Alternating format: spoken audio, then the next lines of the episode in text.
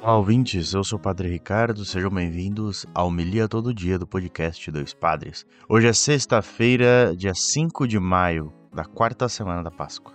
Evangelho de hoje, João 14, versículos 1 ao 6. O Senhor esteja convosco, Ele está no meio de nós. Proclamação do Evangelho de Jesus Cristo, segundo João. Glória a vós, Senhor.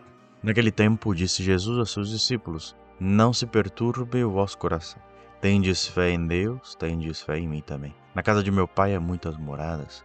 Se assim não fosse, eu vos teria dito: Vou preparar um lugar para vós.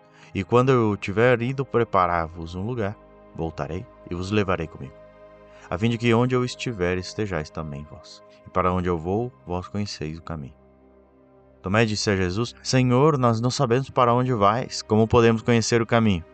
Jesus respondeu: Eu sou o caminho, a verdade e a vida. Ninguém vai ao Pai senão por mim. Palavra da salvação. Glória a vós, Senhor.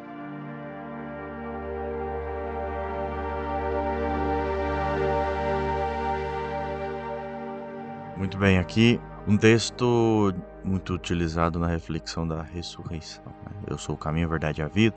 Bom, qual é o caminho para chegar ao Pai? Para chegar ao lugar preparado, para chegar ao reino de Deus, para chegar à salvação. Jesus. Jesus é o caminho.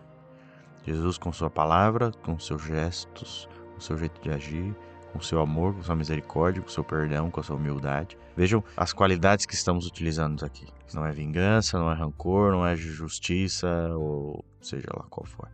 É simplesmente consciência e amor. Amor. Amor, misericórdia, perdão, caridade, amizade, companheirismo, fraternidade, multiplicação, compartilhamento. Então, isso aí em caminho do Pai. Então, que hoje você possa seguir o caminho de Jesus cada, cada momento do seu dia. Muito bem, a hora da sacolinha das ofertas. E nos ajude a manter o Dois Padres no ar. Agora você pode contribuir mensalmente via Pix.